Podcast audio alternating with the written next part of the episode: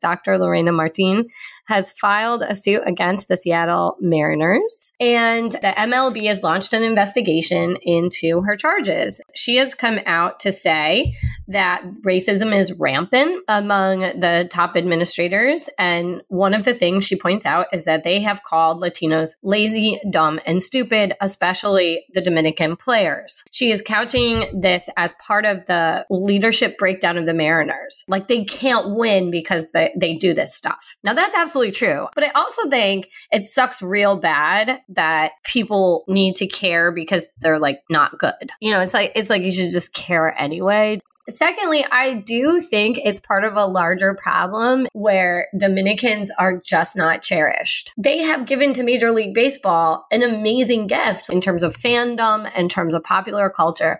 To talk about baseball and not talk about the awesomeness of Dominican baseball culture sucks.